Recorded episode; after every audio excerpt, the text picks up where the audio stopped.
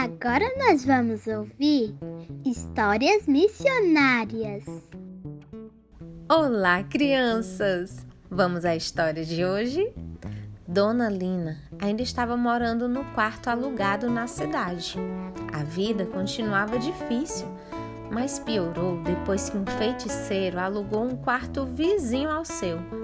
Esse homem fazia sacrifícios e rituais buscando a deuses falsos. Além disso, ele sacrificava animais e, quando preparava os alimentos, oferecia a todas as crianças da vizinhança. Foi nessa época que, depois de muita oração, Deus ajudou Dona Lina a comprar um terreno próximo à cidade, com a ajuda dos missionários e dos seus amigos. Durante a pandemia, todas as escolas e universidades fecharam. Então, com todos os filhos reunidos em casa, Dona Lina decidiu começar a fabricação de tijolos de barro para construir a sua casa própria. Contudo, com a pandemia, os indianos compradores de castanha não puderam chegar ao Senegal. Dona Lina estava muito triste, porque sem o dinheiro da venda das castanhas, ela não teria como construir sua casa.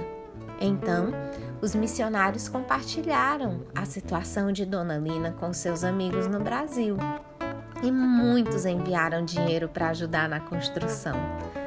O período da chuva já estava se aproximando e todos estavam orando muito para que a casa pudesse ser coberta antes da chuva, senão os tijolos de barro seriam dissolvidos.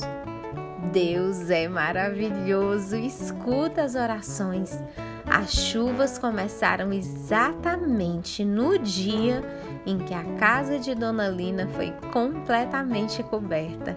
Aleluia! Deus é muito bom. Agora Dona Lina tem a sua casa própria, pertinho da cidade.